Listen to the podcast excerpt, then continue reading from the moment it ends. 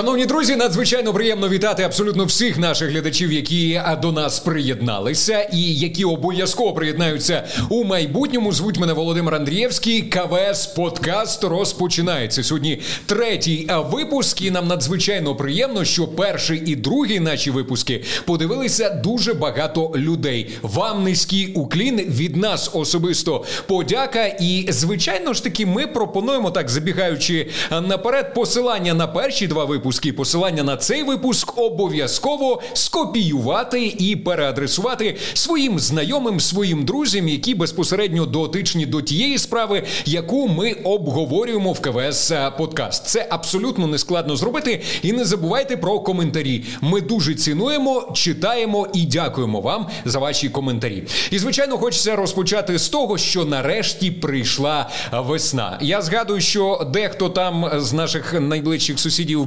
булькав, що мовляв, вони не протримаються до весни. Але бачите, весна прийшла, ми протрималися, бо в єднанні, як то кажуть, наша сила. Тема у нас сьогодні доволі обширна, але акцент будемо робити на головному. Поговоримо про озимі зернові та ріпак, основні виклики під час зимівлі та відновлення вегетації. Обговоримо весняно-польові роботи, що дійсно працює, а на чому можна заощадити. Посівна 2020 2023, на які культури варто зробити ставку. Всі ці теми обов'язково будемо сьогодні обговорювати. І знову ж таки, не забувайте, що ви можете запропонувати тему, яку хочете, щоб ми обговорили в нашому е, КВС подкасті. Ви можете запропонувати гостей, яких ми будемо намагатися кликати до нас для того, щоб обговорити важливі теми. Але перед тим, власне, як е, перейти до важливого обговорення, я хочу із величезним задоволенням представити людину, е, е, яка не потребує, напевно, вже представлення, враховуючи,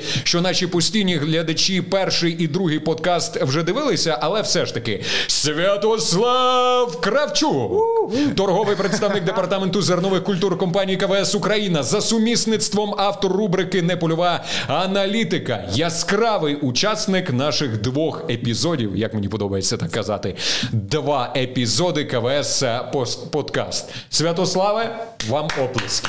Молоді, вітання вам. Ну, таке круте представлення. Дуже круте. Дякую. Дуже приємно. Такий засоромився трошки, засоромився. Що ж, наближається пора, коли потрібно вносити азотні добрива, а в подальшому розпочинати сівбу ранніх ярих культур. Тож пропоную поговорити про це із нашим експертом. У нашій студії експерт, який знається на темі обговорення дуже добре, ба більше активно консультує аграріїв по всій Україні. Це Олег Загородній, агроексперт. Пане Олеже, вітаємо. Вітаю, Володь. Наскільки я розумію, пан Олег бере е, участь у подібному зібранні джентльменів, будемо так, е, агроджентльменів, е, перший раз, так але при цьому я гортав вашу е, сторінку в соціальних мережах і бачу, що там консультації повним ходом ідуть, і запитання, і відповіді. Ну е, напевно, це лише такий один з е, тих елементів, якими нині більшість користуються так, і намагаються донести якусь ту чи іншу інформацію, але е, нічого не замінить живого, е, живого спілкування і живих зустрічей в полях. Е, тому все ж таки поля це є наша основна робота. Ну, коротко про Олега, так як я з ним там давно товаришую, товаришую. Як я там в попередньому підкасті говорив, що кожен агроном, взагалі там професія агронома це творча людина, можна прирівнювати до художника, до митця. І це от він творець свого на полі, щоб е, дойти до чогось досконалого, е, чогось такого досконалого.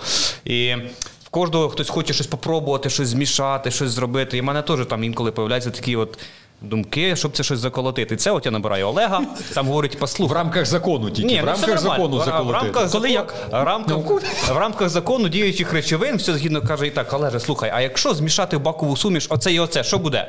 Відповідь буде або все класно, або інша відповідь нічого з цього не буде, бо я так вже робив, результат не виходить. Тобі ж Олежа, е, досвід в нього дуже в цьому досить великий, і мені подобається, що якщо я щось не знаю, я з нього поспілкувався з ним і говорить, о, супер, а я так вже робив, я цей шлях пройшов, я такий дослід закладав і є в цьому. Так що.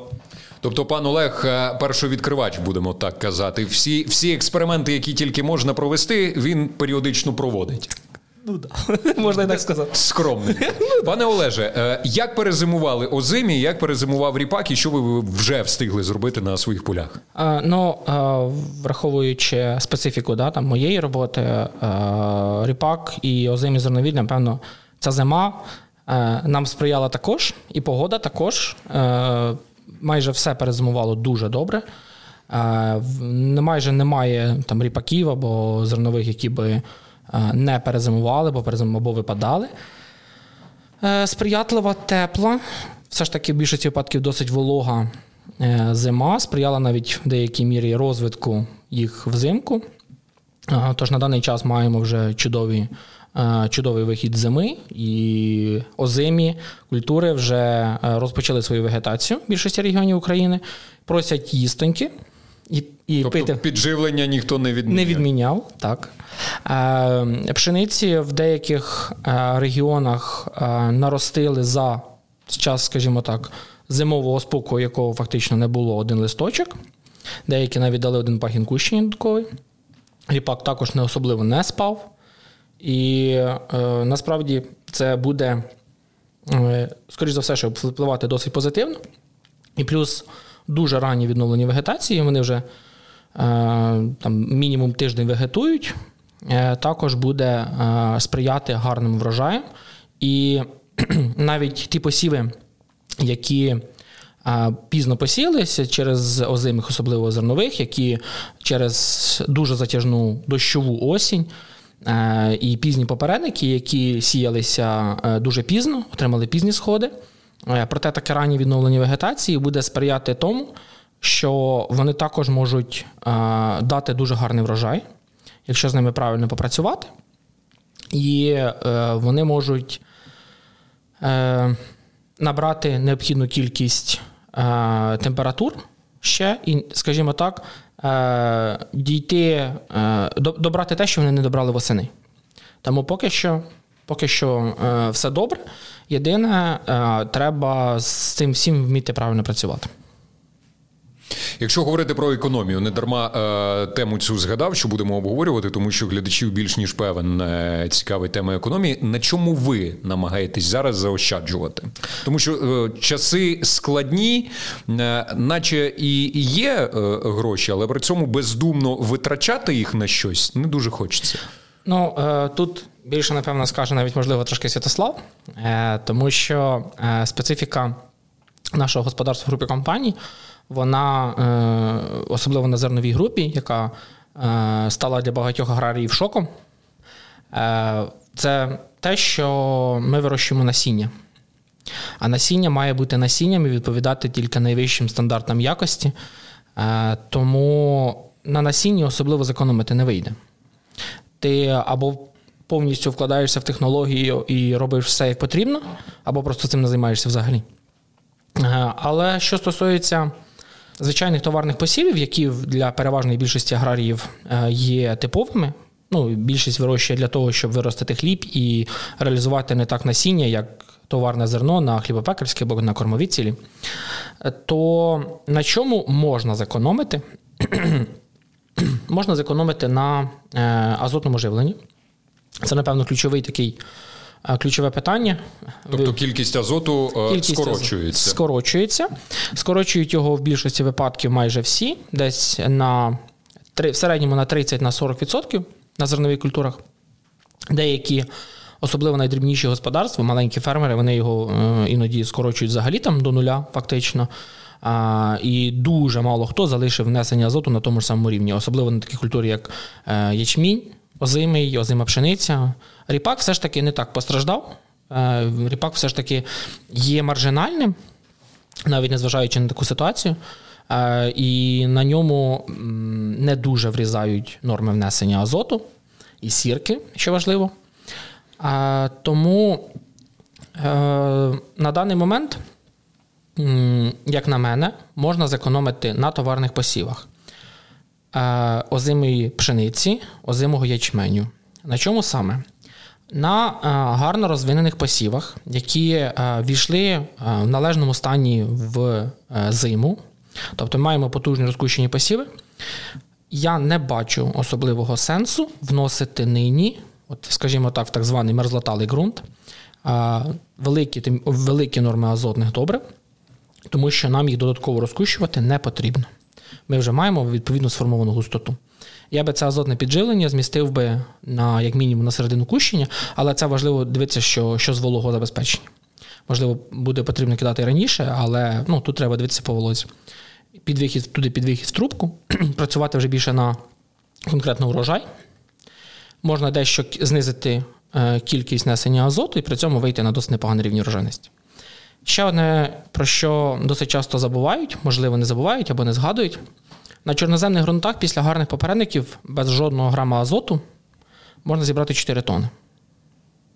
Тому що е, ґрунти мають е, досить таки високий потенціал, і є природня мінералізація е, органічної речовини, і 4 тони цілком реальна цифра, без добрив в принципі.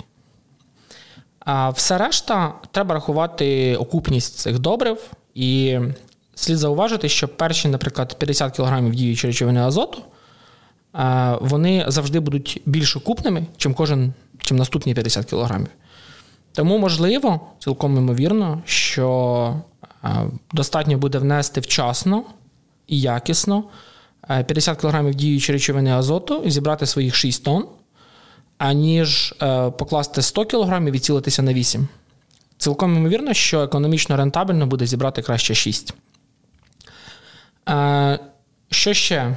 Е, якщо ми маємо відносно слабкі посіви, які пізно зайшли, пізно сіялися, отримали пізні сходи, і ми не отримали їх нерозкущеними з осені, тоді от якраз першого підживлення нині, на жаль, уникнути не вдасться їм потрібно сформувати відповідну густоту.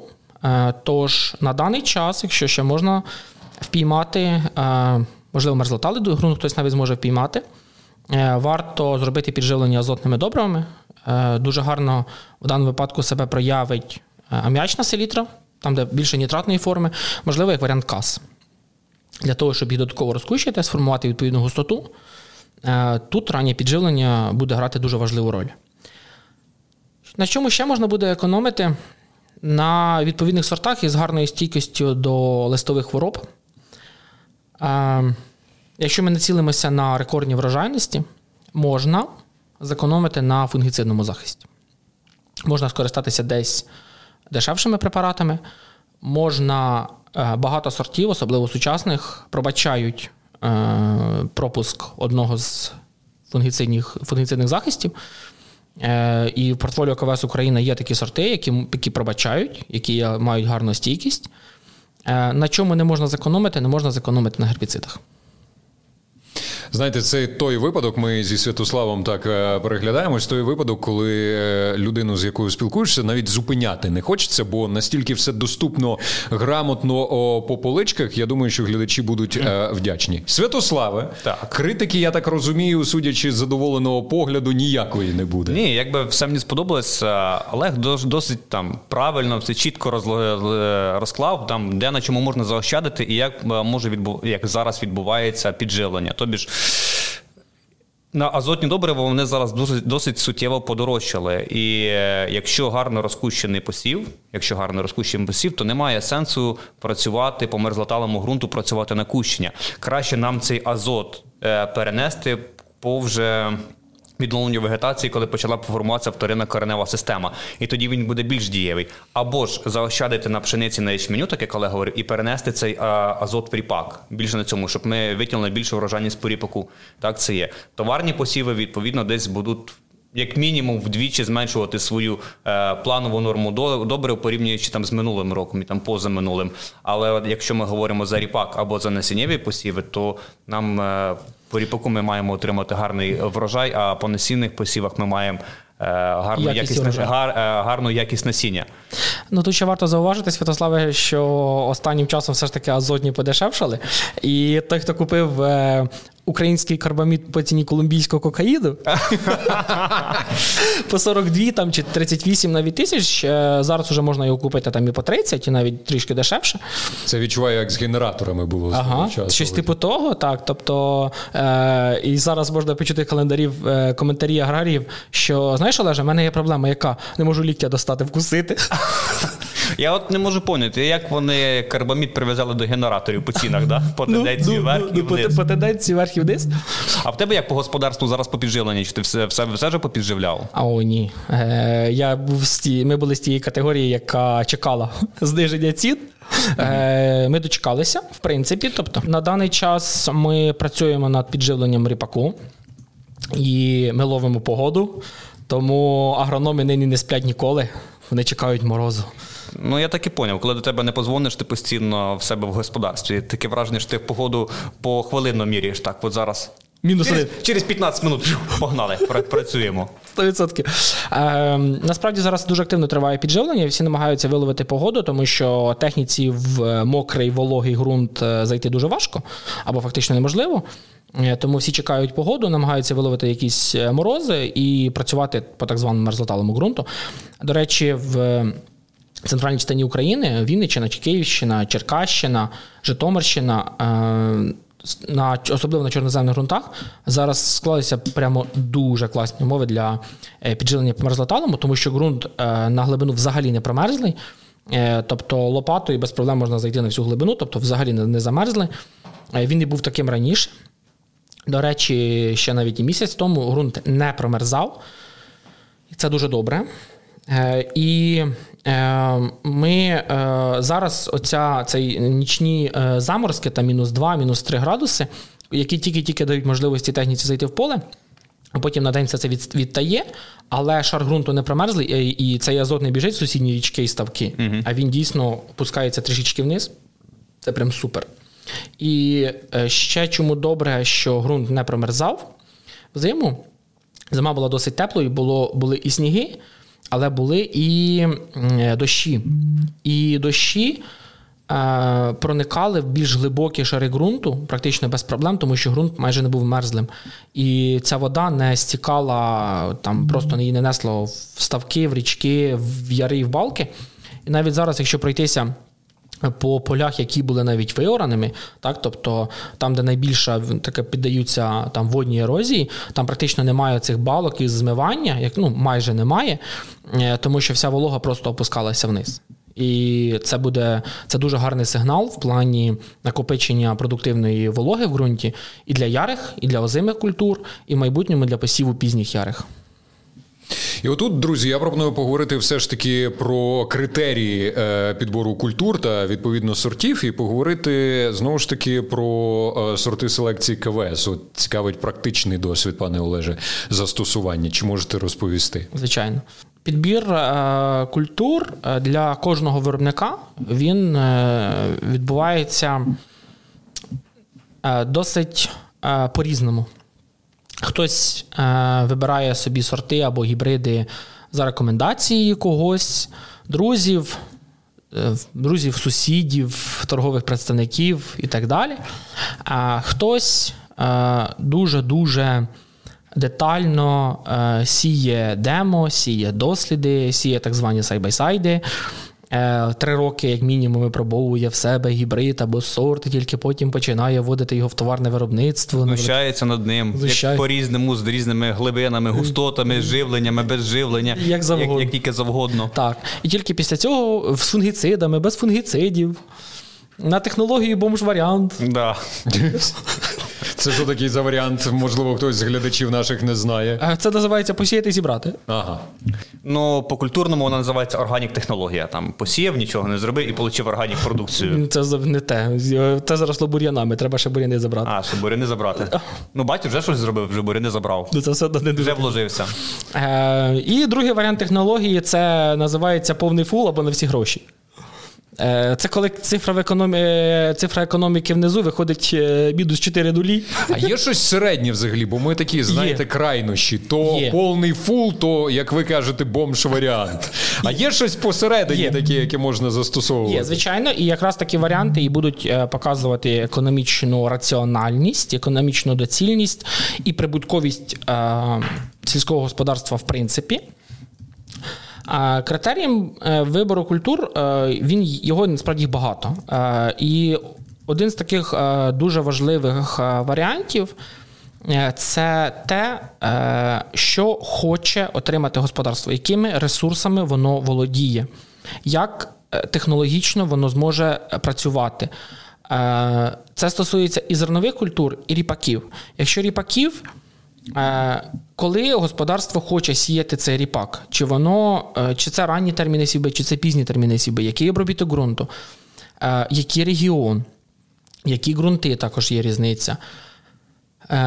Яка, Які можливості для подальшого збору, які давайте навіть і так, можливості для підживлення, в принципі, тому що деяким гібридам потрібна більш інтенсивна, наприклад, технологія, вони себе найкраще проявляють на більш інтенсивній технології. Е, по зернових культурах е, також, які наші вимоги по урожайності, які наші вимоги по якості, е, які наші вимоги по, скажімо так, по стійкості до хвороб, тому що. Якщо ми отримуємо високу урожайність, ми падаємо в якості. Якщо ми отримуємо високу якість, ми падаємо в урожайність. Це взаємопов'язані речі, і ми, на жаль, не не боги, ми агрономи, ми селекціонери. і тут... Універсального суперського не існує. Ми маємо... Щось щось такого універсального не існує.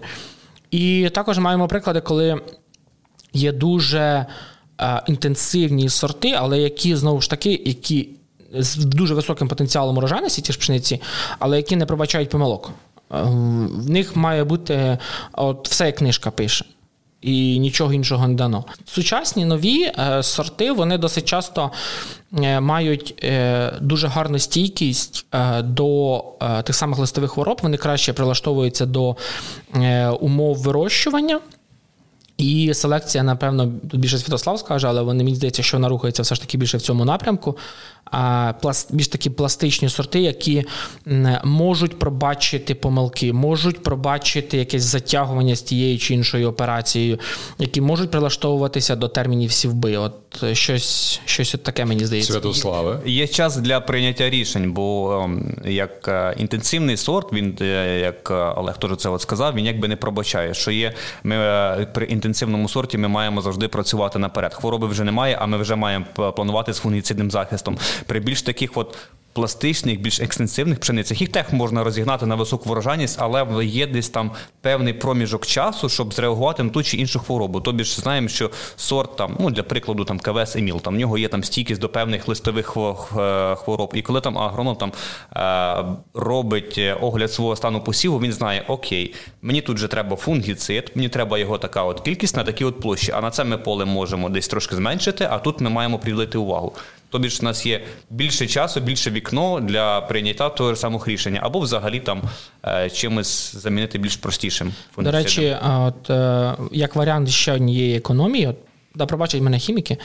Е, Можна на таких сортах, які з гарною з гарною стійкістю до е, хвороб, е, працювати по е, нижній рекомендованій так званій вилці фунгіцида, і цього буде переважній більшості випадків е, достатньо для того, щоб е, тримати чистоту цього посіву на належному рівні. Це також варіант економії. Це е, всі нині всі хімічні засоби захисту вони коштують дуже дорого.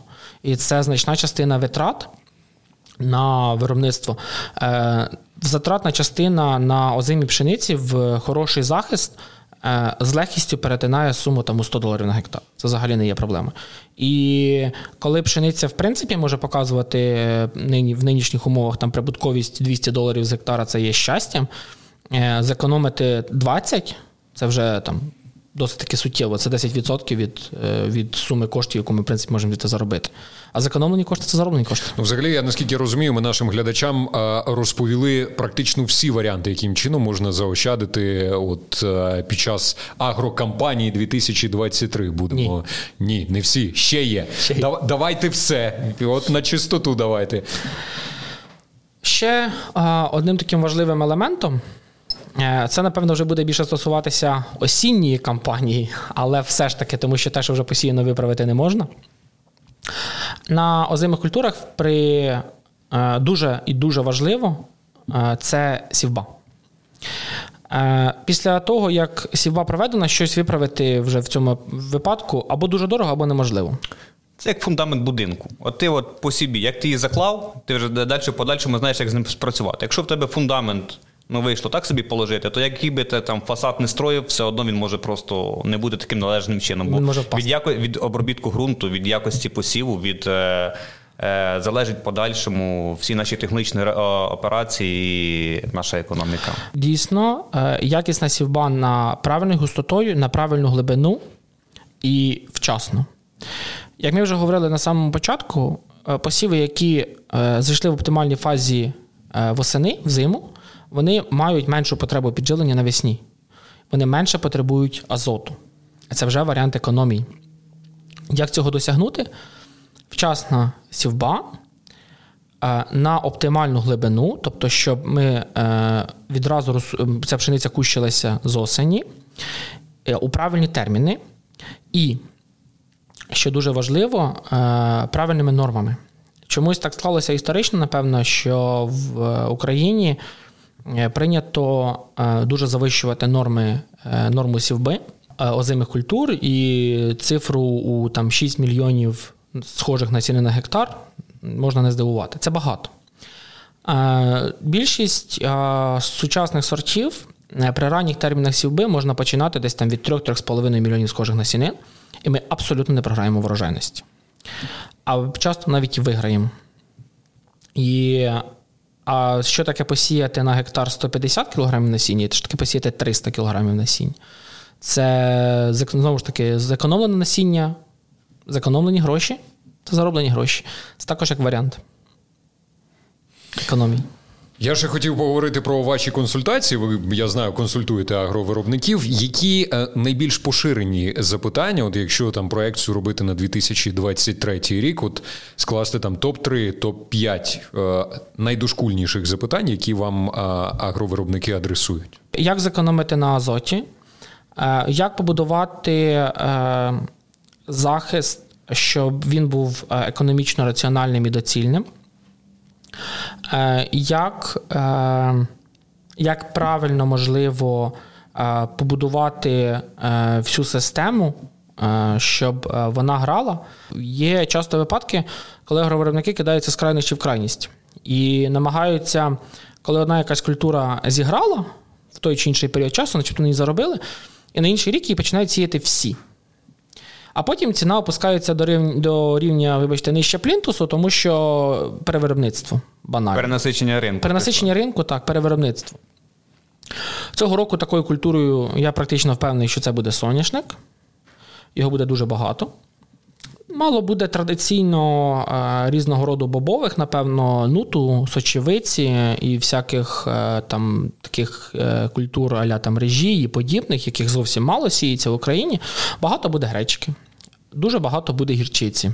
Гречка, я наскільки зрозумів, у фаворі після того ажіотажу, який е, був минулого року. Е, так, але знову ж таки я боюся перевиробництва гречки, тому що гречка практично це тільки внутрішній ринок, е, який е, може, скажімо так, з'їсти певну кількість, і ця кількість досить стала. Вона Святослав, до речі, минулого разу казав стосовно гречки, що придбав кілька пакетів. Ну це не на пані. Про, це про запас. себе. Саме цікаво. напевно два мішка. Ти кілька пакетів. Два мішка. Саме цікаво, коли приходить якась там інформація, що не панікуємо, не скупляємося, все нормально, в мене якраз на цей час в домі все закінчується. І ти стоїш такі на, от, на касі, як. Ого, закупився, панікюр і так далі. Ну, це не про мене. Ні, ні, ні. Це просто я так сюпало, що я купував ту гречку на той час. Але якби да, з нішевими культурами, е, нішеву культуру потрібно е, чого вона нішева, бо менше експортного орієнтовання, більше зосереджено на внутрішньому ринку. Щоб цю культуру з ніші перевести в експорт, ну треба розвивати активно цей от ринок. От, е, гірчиця, ну, щевиця, гарбузова там цей, ну байдуже, це тут є. Якби тільки на тисячу там гектарів, півтори.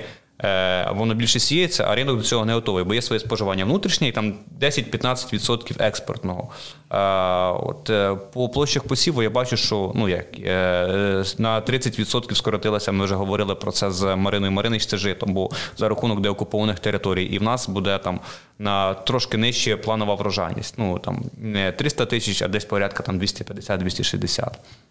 Ми, до речі, також домовлялися е, практично в кожному, напевно, КВС подкасті обговорювати, що буде з хлібом, враховуючи, що теж панічні настрої, як і з гречкою, були. Але тепер переконалися, що нічого з гречкою такого екстраординарного не станеться. Все ж таки, що буде з хлібом? Чи буде Україна з хлібом? Навіть враховуючи недосіяні площі озимих, і навіть враховуючи те, що е, цілком ймовірне зниження урожайності цих озимих, тому що знову ж таки менше добрив, менші, більш екстенсивна технологія, тобто ну, урожайності, скоріш за все, що будуть меншими.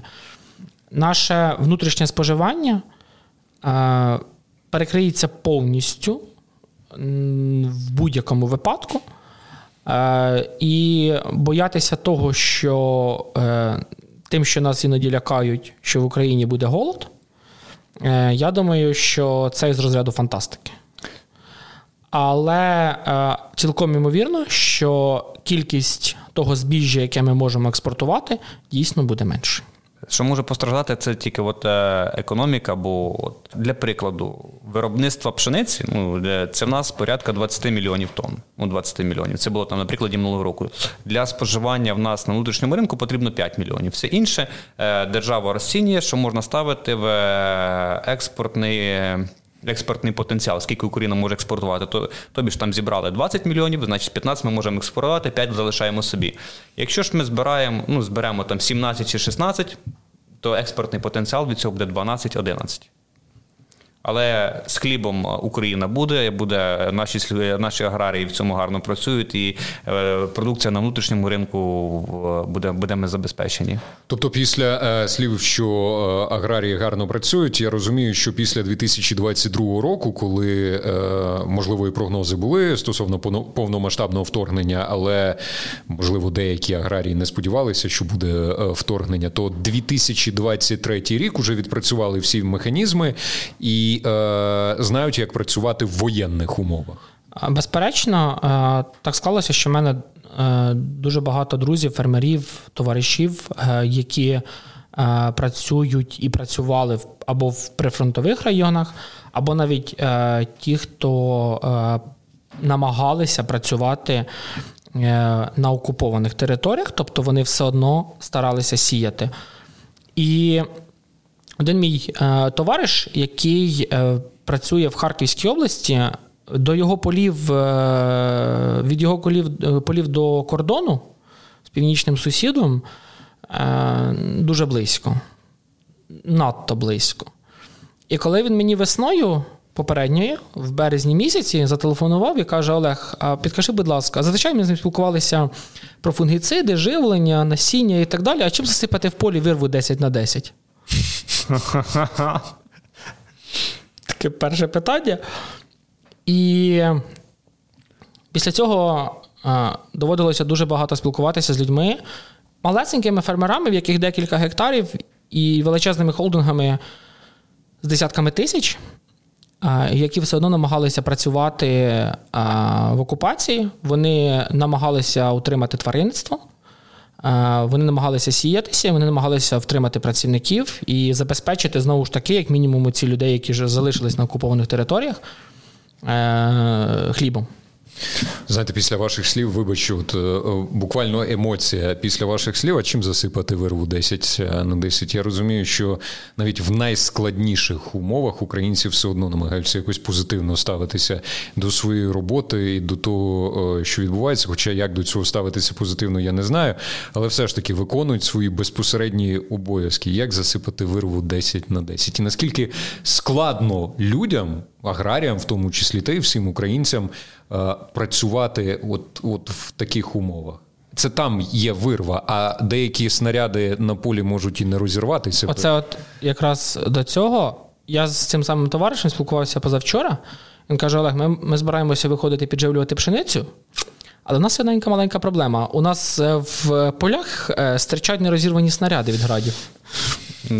Але тим не менше, знаючи ситуацію, важку ситуацію, що після деокупації поля, або от з важкою ситуацією там от на кордонах, е, або от ті, що як Олег каже, що в Херсоні окуповані були.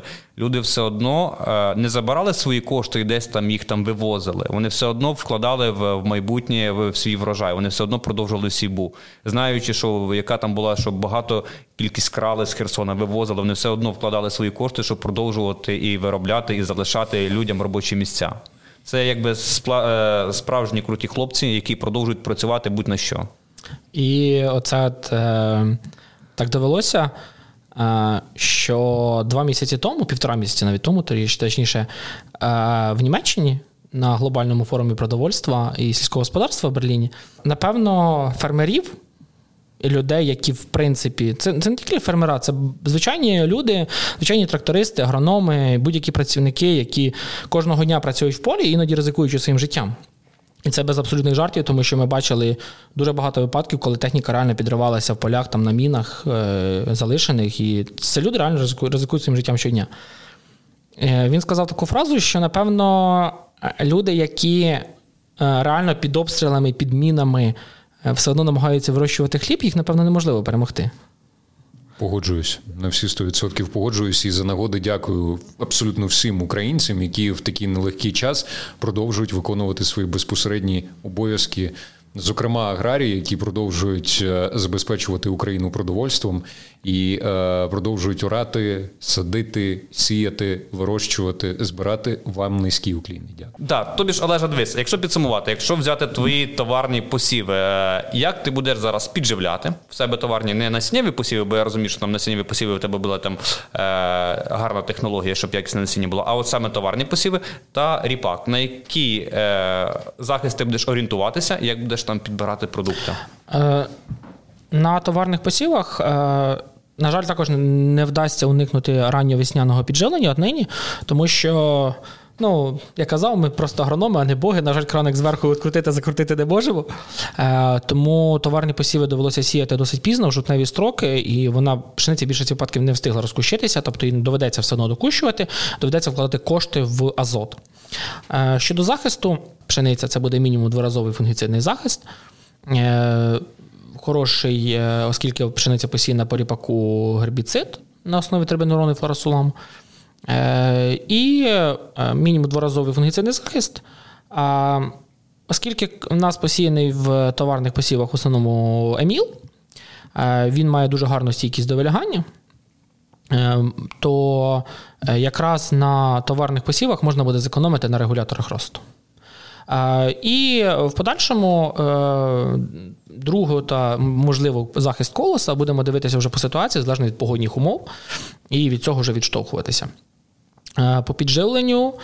Е, за моїм, за нашими планами на озимі зернові, на пшеницю, точніше, ляже 125 кг азоту діючої речовині і 24 кг сірки. Це досить таки, як для цього року, є непоганою зарядкою. Щодо ріпаків, ріпаки е, вийшли з зими в гарному стані, майже без втрати е, листової маси. Ми це з тобою також спостерігали, і вони майже не скинули листя і гарно зайшли в зиму. Е, тому ріпаки також після того, як вони будуть підживлені, буде на ріпак, як мінімум, також будемо дивитися по погоді. Е, але це буде е, по плану е, триразовий фунгіцидний захист. Але це знову ж таки може регулюватися, редагуватися від погоди. І залежно від стану розвитку, десь буде потрібна додаткова ріст-регуляція для того, щоб додатково розгілкувати цей ріпак, який пізно зійшов, так, пізніше, точніше. А той, що от Мав більш ранні терміни сівби і нині перебуває більш в оптимальних е, фазі розвитку. Е, там ріст регуляція може бути, скажімо так, досить м'якою, і туди особливо коштів там не, обов'язково багато вкладати, тобто якогось там триазольного продукту, типу тибуконазолу, там буде цілком непогано і достатньо для того, щоб його захистити. Але на ріпаку є дуже-дуже важливий елемент інсектицидний захист. От якраз інсектицидний захист, ріпак потребує його дуже хорошого, вчасного, якісного, і е, він отут якраз не пробачає помилок. Е, тому вже от тільки як почнуться температури середньодобові десь підніматися туди там денні за плюс 5, особливо плюс 8, обов'язково розставити варто аграріям е, жовті пастки на полях і спостерігати за прихованим хоботником, тому що тільки плюс 8 він буде, особливо поблизу тих полів, де минулого року, можливо, в сусіді був ріпак, і лісополос, він звідти прийде. І як тільки ми побачили в цій жовтій чашці Е, три шкідники на день, е, заправляємо оприскувачі і до бою. І погнали. Бо контроль е, за допомогою жовтих чашок шкідника це якби. Класний інструмент, класна штука, щоб нас попереджає. Попереджає. Попереджає, хто там знаходиться як його будемо забирати. Так. Знову ж таки, я нашим глядачам швиденько нагадаю, що ви можете озвучувати свої запитання в коментарях до цього відео у майбутніх КВС подкастах. Обов'язково на ваші коментарі будемо реагувати, і наші експерти обов'язково на них будуть відповідати. Пропоную докладніше зупинитися на ярих культурах. Які е, ярі культури е, ви будете сіяти? Який обробіток ґрунту і норма?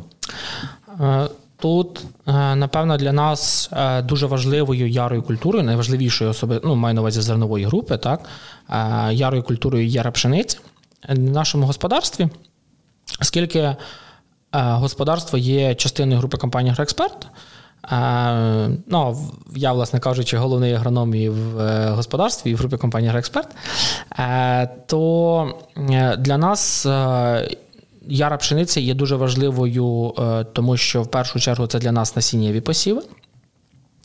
Е, також ми вирощуємо, звичайно, товарне зерно і е, завжди на ньому досягаємо дуже гарних показників урожайності і якості. Напевно, приклад, наш приклад це приклад того, що яра пшениця цілком може змагатися з озимою пшеницею в показниках урожайності.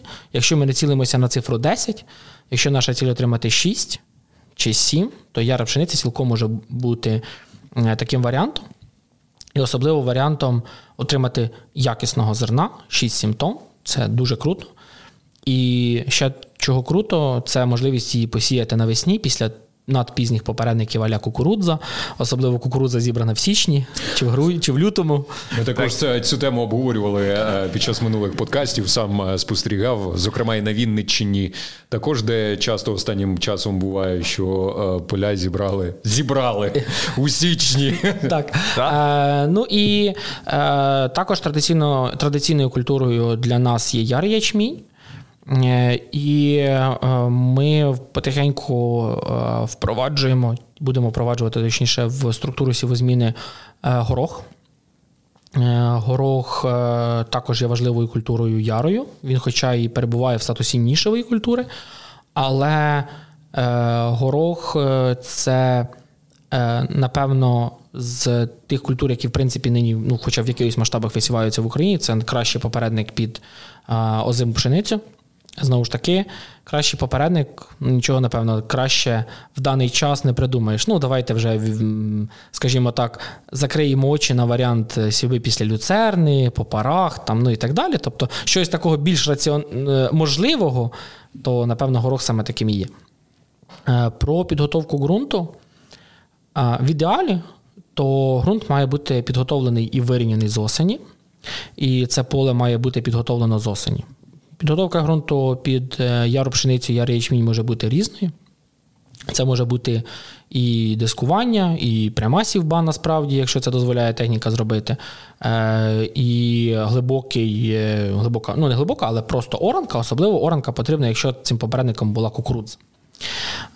Тому що після кукурудзи ми маємо проблему з фузаріозом. Рештки, Рослинні рештки є дуже гарним джерелом інфекції. Е, тому, е, на жаль, чи на щастя, але е, кукурудзу, якщо ми хочемо там сіяти яропшницю, все ж таки доведеться приорати. Вирівнювання ґрунту обов'язково. Тут в кого як. Хтось це робить боронами, хтось це робить культиватором, хтось це, можливо, робить і дисками. В нашому випадку це буде боронування і предпосівна культивація.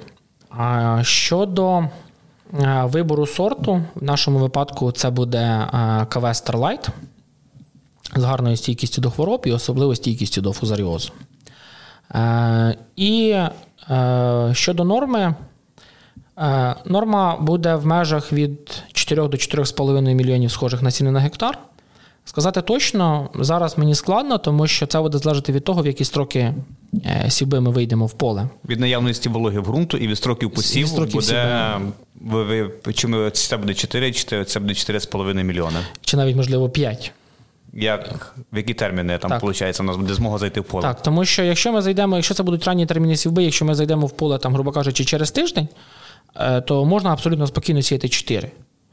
А якщо це буде там 5 квітня, то треба сіяти 4,5. А це досить індивідуально, яка буде весна, е, і чи дасть вона нам змогу зайти в поле, це таке досить специфічне питання. І чому тут якраз я згадував за те, що ми намагаємося е, максимально підготувати ґрунт з осені, щоб е, весною ґрунтообробні агрегати на поле не заходили. Волога. Волога є дуже важливим елементом. Якщо ми сушимо навесні, ми втрачаємо ці дорогоцінний запас. І ще одне ґрунтообробним агрегатам по вологому ґрунту все ж таки досить важко зайти. Ми змушені чекати зайвий день, два, три тиждень, е, щоб е, умовний культиватор міг зайти в поле. А це все час, це все знову ж таки терміни, це все волога і це все потенціал урожайності. Для ранніх е, ярих культур, для гороху, для ячменю, для ярої пшениці, для так само не варто згадати овес той самий. е, Ранні терміни сівби є більш оптимальними, і такі посіви формують вищий потенціал урожайності. Ну і відповідно прибутковості з гектара. Принципі, це от по підготовці зру- ґрунту зрозуміло. Дивись, е, що ти плануєш по підживленню, як ти будеш там е, планувати свої е, стартові добрива, який буде захист на ярих пшеницях, і взагалі, що в тебе там по планах, як ти будеш планувати свою технологічну карту? Знову ж таки, переважна більшість це буде насіннєві посіви, так? І в насіннєвих посівах першочергова задача це виростити якісне насіння. Тому в, в при сівбі ми е, плануємо а, або близько 100 кілограмів е, яраміла, е, або 16-27-7, або е, близько 80 кг амофосу. Тобто е, працюємо на е, фосфорне живлення значною мірою з акцентом в цьому випадку на фосфорне живлення, щоб розвинути кореневу систему. Відразу при посіві, чи десь посів і десь там до третього листка вносите? Амофос, Е, А яраміла? яраміла це вноситься в нашому випадку виключно при сівбі, в сівалку. Е, Сіємо, до речі, на міжряддя 12,5 см, звужене міжряддя, максимально намагаючись розподілити рівномірно рослини по полю, по, по, на кожен квадратний метр. Е, Також під е, обробіток ґрунту, під передпосівний, е, в нашому випадку буде застосовано близько 150 кг карбаміду. Тобто ми вже виходимо десь на е, рівень 80 кг діючої речовини азоту. Е, Тому е, далі будемо спостерігати по погоді і, в принципі, по потенціалу поля. Але, скоріше за все, що ми так плануємо для себе. Додатково ще десь близько 100 кг м'ячної салітри, десь на середину кущення, то ближче під вихід в трубку. При наявності вологи в. Звичайно, Якщо так. в нас починається кущення, ми бачимо, що у нас оптимальні погодні фактори, що у нас є волога, ми це добриво підживляємо, ми вже працюємо на, на колос. І, а якщо вологи немає, відповідно дороге буде підживлення, Дуже дороге. яке потім ще й не засвоїться. Звичайно, так. Тобто, якщо є відповідні умови, є сенс працювати на великий потенціал. А, і на фоні е, там близько 110-115 кг азоту в діючій речовині, а яра пшениця цілком може, е, цілком е, може формувати урожайність 6 плюс тонн е, з гектара високоякісного зерна, високої якості, тобто в українських в українському варіанті там перший другий клас.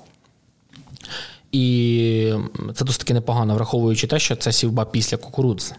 Це варіант сіяти після кукурудзи або після пізнього соняшника, після пізньої сої.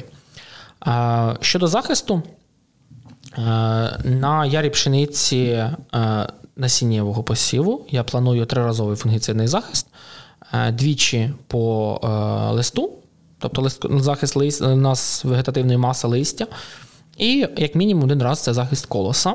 Тому що все ж таки знову ж попередник кукурудза, і це насіння, і потрібно захистити колос, тому що фузаріоз може прийти. Товарний посів, враховуючи. Вже мали такий досвід, досвід, до речі, у 2021 дуже вологому році, Святослав, напевно, пам'ятає, нас тоді так гарно капало влітку. До речі, теж насіннєвий посів е, широко, ти його гарно пам'ятаєш. Е, дощі були наскільки часто, що реально залізти оприскувачем в поле було е, ну, з розряду на грані фантастики. І це була насправді перевірка на міцність для сорту. Що він може? Що він може, як він насправді стоїть до хвороб. Тому що умови для розвитку хвороб були ну, просто ідеальними: волого і тепло. А ми не можемо залізти в поле, тому що кожен день дощ. І е, широко е, витримав е, цей, е, це випробування просто на відмінно, тому що він обійшовся одні, одним фунгіцидним захистом по колосу, коли ми змогли залізти в поле. Одним єдиним. Тобі ж листових? Листових не обробок було. не було. А твої загальні враження про широку, ну як практично, як агронома, так як ти її там вирощував по сорту, що тобі там найбільше там е, сподобалось? Що мені сподобалося, гарний пластичний сорт з реально високим потенціалом як для ярої пшениці, е, з для мене дуже гарною стійкістю до хвороб. І е, знаєш, я скажу так: напевно, це трішечки сорт, можливо, для варіанту зекономити. 21 рік для нас це показав. Чи пробачить він, можливо, відсутність або здешевлення фунгіцидного обробітку? Так. І при цьому він цілком може показувати навіть в посушливих, досить жарких умовах гарні результати. Це показав 22 рік, коли яра пшениця по роженості перебила озиму. Це точно, це пам'ятаю. Бо мені по широку сподобалось це. От ми закладали такі от досліди. А ну як і вже в принципі по цій технології впроваджували у е, товарний посів і сіли то, що під зиму. Під зиму, мені також подобається. Да. Це от е, Яру пшеницю сіяти під зиму, бо взагалі там було дуже багато питань, чи це пшениця дворучка. Ні, це не дворучка, це звичайна класична яра пшениця. Але якщо технологічно дотримати, щоб вона входила в зиму до двох листочків, якби вона при такому не вимерзає. І ми отримуємо вже пшеницю по відновленню вегетації, вже яру пшеницю в полі. Е, по деміку в мене так от вийшло по Житомирській області, що зим е, широко під е, зиму показувала на півтони більше, ніж широко весною сіялось. І навіть перебивала озимі сорти. І навіть перебувала озимі сорти. І Але озимі сорти ми отримали другого, третього класу, а широко ми отримали клас Є першого класу. А, Насправді це. Е, досить таки велика, велике має значення, і е, перевага знову ж таки е, от такого варіанту сівби е, ярих пшениць. Варіант в кіно, коли ми намагаємося посіяти озиму пшеницю в листопаді місяці, ем, скоріше за все, що особливо нічого хорошого з цього не вийде. Тому що е, озима пшениця не та й озима, що вона має, повинна мати осінній період вегетації. Вона повинна набрати певну кількість тепла восени і розвинутися до певної фази. Ем, чому? Тому що якщо буде раннє відновлення вегетації як е, цієї весни, цілком ймовірно, що все буде гаразд. Але знову ж таки, вона все одно буде потребувати досить багато азоту. А якщо відновлення вегетації буде пізнім, тобто після 21 березня, від пізно посіяної озимої пшениці, яка зійшла в там, в листопаді або в грудні, скоріше за все, що нічого хорошого очікувати не варто.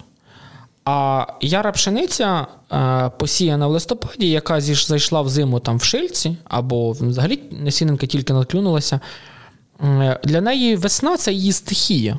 І для неї немає такого великого значення, наскільки раннє відновлення вегетації. Але при цьому вона набагато раніше стартує, те, що казав Святослав, вона вже в полі.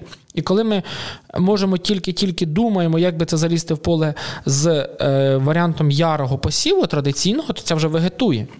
Вона вже стартанула, вона вже пішла. Потенціал у такого е, посіву вищий. І ще одне це розвантаження техніки з весни. Це також важливо.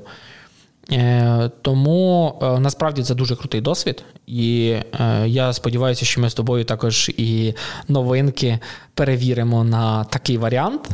Ну, От, да. от, до речі, стосовно, якщо Святослав вже сказав про демо-посіви, і якщо ви, пане Олеже, сказали про новинки, то якось згрупую ці два моменти е, в один. І, зокрема, які демо-посіви сіяли і які новинки представлені. Ми щороку сіємо демо основних для нас е, культур і пізніх ярих, і, в принципі, ми спостерігаємо за пшеницями. Але минулого року, 22-го року, для нас основним е, демо став ріпак. Е, в нас відсіяне досить таки велике е, демо, декілька десятків гібридів різних абсолютно селекцій.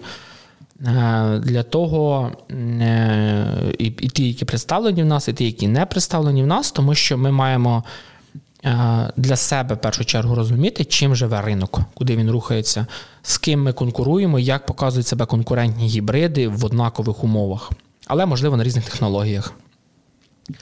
І е, бути не тільки на пульсі ринку, а на крок попереду це значною мірою завдання. Е, і селекційної компанії, і дистриб'юторської компанії, тому що треба розуміти, що буде актуальним не тільки сьогодні, а через декілька років. І е, тому ми е, сіємо, посіяли велике демо ріпаку, де представлено все портфоліо ріпаків КВС Україна, і в тому числі новинки. І новинки Е, які тільки-тільки будуть е, реєструватися. Конкретно по цих от гібридах ми взагалі з Олегом плануємо там в подальшому, хай тільки от е, трошки він вже почне формувати стрючок. Ми такі от зробимо по кожному продукту такий відеоогляд, як він виглядає в полі, і вже конкретно по врожайності деякий продукт себе показав. Бо так, от на сьогоднішній день, зараз мені по стану посіву досить гарно вони всі виглядають, досить сла... Е, видно, який раніше відновлює вегетацію, який чуть пізніше, який е, з осені починає раніше стартувати, один повільніше.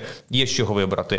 Е, то демолінійка досить гарно, досить славно виглядає, і вже от конкретно по вражайності, по вихіду, ну з вами поділимося обов'язковими результатами. Також на цій демо-платформі розміщено новинки, які спочатку підходили у нас за, за кодами, але вже будемо ми точно знаємо, що це будуть Ернесто, Хостін і Гранус, продукти, які будуть в продажу, і обов'язково з вами їх поділимося відеооглядом у наступному випуску. І, Польовому випуску. І, до речі, е, тут якраз Е, це гарний варіант е, подивитися на ці новинки в реальних е, польових умовах з усіма помилками. Тому що давайте скажемо відверто, всі помиляються. Не помиляється тільки той, хто нічого не робить. Е, і е, тут насправді можна буде е, подивитися на посіви цих гібридів в реальних польових умовах, в абсолютно реальному товарному полі, де ніхто не докидає два лишніх центнери селітри на демо. Або щось подібне. І по вечорах не підсипає, бо я свою машину туди не доїду. Я навіть більше скажу, ми туди би трактором доїхали. До речі, е, також будемо дивитися ще на е, і на ті новинки, на ті гібриди, які представлені вже були досить там раніше в портфоліо або давно в портфоліо, і на новинки, і на ті гібриди, які тільки-тільки також зайшли. Це такі гібриди, як Хіліко і Каліндо КЛ. І насправді, коли порівнюєш там 40 гібридів в одному місці. Наскільки чітко видно, як вони, наприклад, е, реагують на ріст регулятори, як е, казав Святослав, як вони стартують, як який вони мають осінній розвиток. Тому що коли це два гібриди, які знаходяться от, там в 40 сантиметрах один від одного. І ти е, нормальний, ти нормальний. Але в того 7 листочків, а в того 11. І той, наприклад, на таку регуляцію практично взагалі не відреагував, а той, а тому бідному аж важко. І насправді е, той треба сіяти в ранні терміни, він підходить більше, а той проситься в більш пізні терміни. І е, це також, до речі, е, гарний варіант підібрати для господарства, в тому числі, що йому дійсно потрібно. І також варіант, от коли ми починали говорити про економію.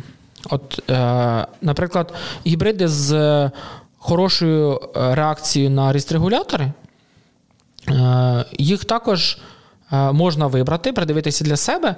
А в майбутньому на наступний сезон, наприклад, посіявши такий гібрид, можна зекономити на тій самій осінній рестрегуляції, тому що вона йому буде потрібна одна і чимось легеньким, а не три і таким чимось убойним. Або чотири рази женеш, а він все пре і пре. і І. Ця стрілка кидається і кидається. Ну, тобто, це як варіант, до речі, економії також.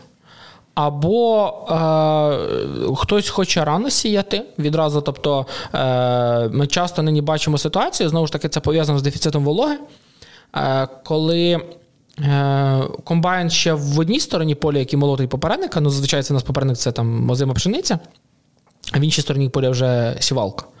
Відповідно, це е, рання сівба або надрання сівба. І під е, цю надранню сівбу треба гібрид, відповідно, який придатний до такої, до таких термінів сівби.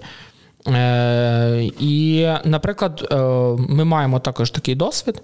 Е, для нас це е, гібрид Северіно, який е, не має такого аж надшвидкого старту, але який можна посіяти рано, і він буде тримати точку росту. І який так раз тебе кодазольчиком торкнув, він сидить собі як вкопаний. А е, також новинка це Хіліко, який також е, більш придатний для ранніх термінів сівби. А, наприклад, е, наш е, вже всім відомий, напевно, е, ріпаководам гібрерок, Гібрирок, який, який просто шалено має е, енергію осіннього розвитку, який стартує просто нереально, його можна посіяти 15 вересня і, він, і ще два рази регулювати, тому що він буде перти. Да, бо от гіброк це якраз такий от. Один із наших ріпаків, який є, виручає завжди при на пізніх строках посіву, коли там вже говорять, там вже під вересень місяць, вже якби ріпак сіяти не рекомендовано. вересень під жовтень. Е, Так, не лякай, так вже під жовтень. Я вже так говорю, так під вересень, так з запасом. І, але гіброк сіють, і зараз дивишся по фазі ті, що з повільним стартом і швидким, супершвидким стартом гіброка, то по фазі майже однакові є. І єдине тільки не рекомендація по цьому ріпаку сіяти з початку серпня, як ти говорив, бо там е, Або, на- або наприкінці липня. або наприкінці липня. Але якби е, є Тому що- що, тому що я бачаюсь переб'ю Святослава, е, тоді усі рістрегулятори, які в принципі є на складі дистриб'ютора, будуть застосовані на гібророкові. Але цей Це ріпак є своя у нього історія, своя репутація, якби і. Принципі, клієнти, які його використовували, ним задоволені.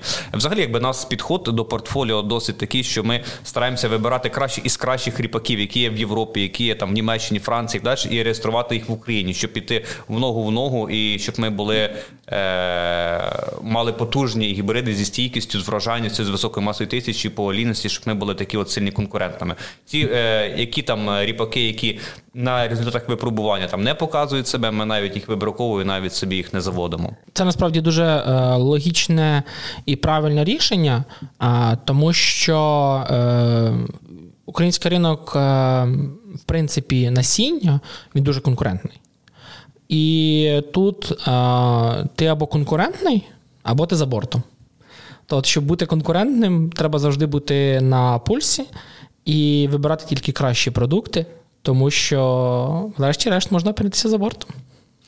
Якось знаєте, вас послухав. Ви так е, красиво розповідаєте про демо-поля, про новинки. Я пропоную влітку, можливо, якщо буде можливість, знову ж таки, зробити якусь таку виїзну сесію, десь е, КВС подкаст записати, от просто на полі серед якихось цікавих гібридів, щоб так можна було нахилитися, взяти. А от він. Це не нахилитися взяти. А гарний ріпак це коли кажуть, коли по ньому можна пустити зайця поверху, і він пробіжить. Ну або кішку. Ну, якщо кішка, це 3 тони. А якщо заяць, це 4 тони. А минулого А року, кувалда то 6, да? а минулого року в нас в господарстві, е, враховуючи, що Святослав трошки е, легший, як мінімум, за мене, то, наприклад, нас То ми на. Святослава класно будемо на ріпак. Ви пробували, ви ви пробували минулого року? контроль, а да. Тримав? Тривав. Ще теж розкажеш. Ні, ні, дійсно такий потужний гарний товарний посів, бо після того, як там Олег каже, що він там випробував себе на деміках, він собі там його в- в товарки посіяв е, Северіно. Ньому і доволі таки в тому регіоні, в його регіоні, це я б сказав, од, од, ні. Оратів. Оратів. Оратівський район це такий от, уже такий от, е, цікавенький район, де опадами не похвастаєшся, що там їх аж дуже багато. Там, якщо, можливо, поправ мене, можливо, е, цифру більш точніше, продуктивних опадів з липня по. Січня по липень місяць була порядка 170 мм. Чи 150-170, якщо не помиляюся. Е, на тому на тому масиві, напевно, десь близько 135 мм. 135 мм. Це якби недостатньо для самого вегетації зернових і ріпаку. Це недостатня кількість опадів. Але тим не менше, при правильному технологічному підході отримати 48 центнеру е, ріпаку на круг, то це якби супер. Е, І це, напевно, ще одне підтвердження просто потенціалу. Тому що от тоді, навіть коли Святослав приїжджав безпосередньо на збір урожаю, він тоді взяв в руку ріпак, і він каже: а він дрібний як мак. Тобто він дійсно е, йому просто не вистачило вологи, так, щоб доналитися.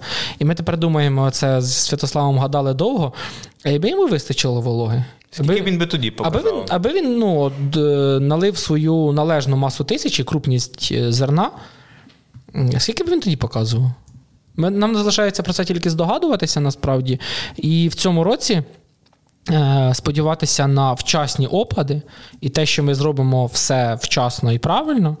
І для того, щоб е, знову і знову переконатися е, в потенціалі. І знову спробувати добитися найвищих показників. І саме такі високі результати і подальше прагнення отримувати ще більші, ще кращі, вони спонукають розвиватися всіх агрономів далі.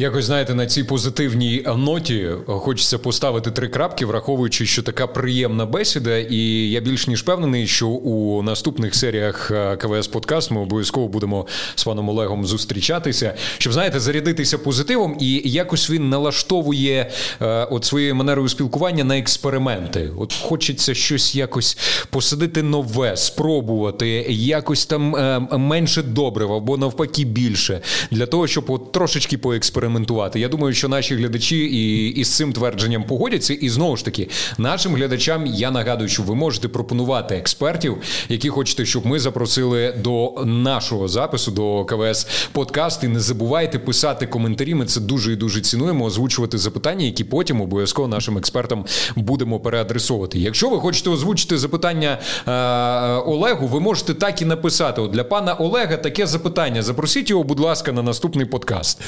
І ми і ми обов'язково будемо дослухатися до наших глядачів. Я щиро дякую за цікаву бесіду, Святославе. Я я прощатися навіть не буду, враховуючи, що До скорої зустрічі. Що ми е, тепер, тепер будемо набагато частіше, я відчуваю, бачитись. Да.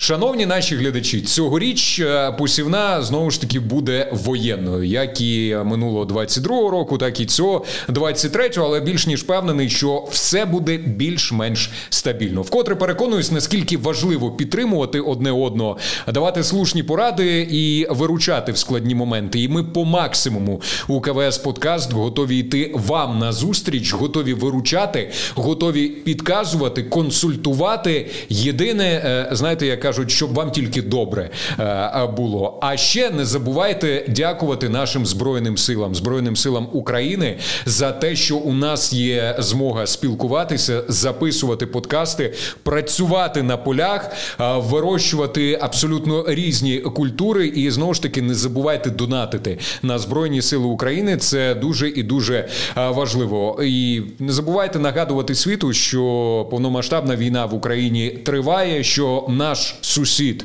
Я можу навіть напевно так сказати, трохи пришелепкувати. Це країна-агресор, і ми робимо все від нас залежне для того, щоб відстояти нашу Україну. Віримо, мріємо і разом до перемоги. Слава Україні! Героям слава!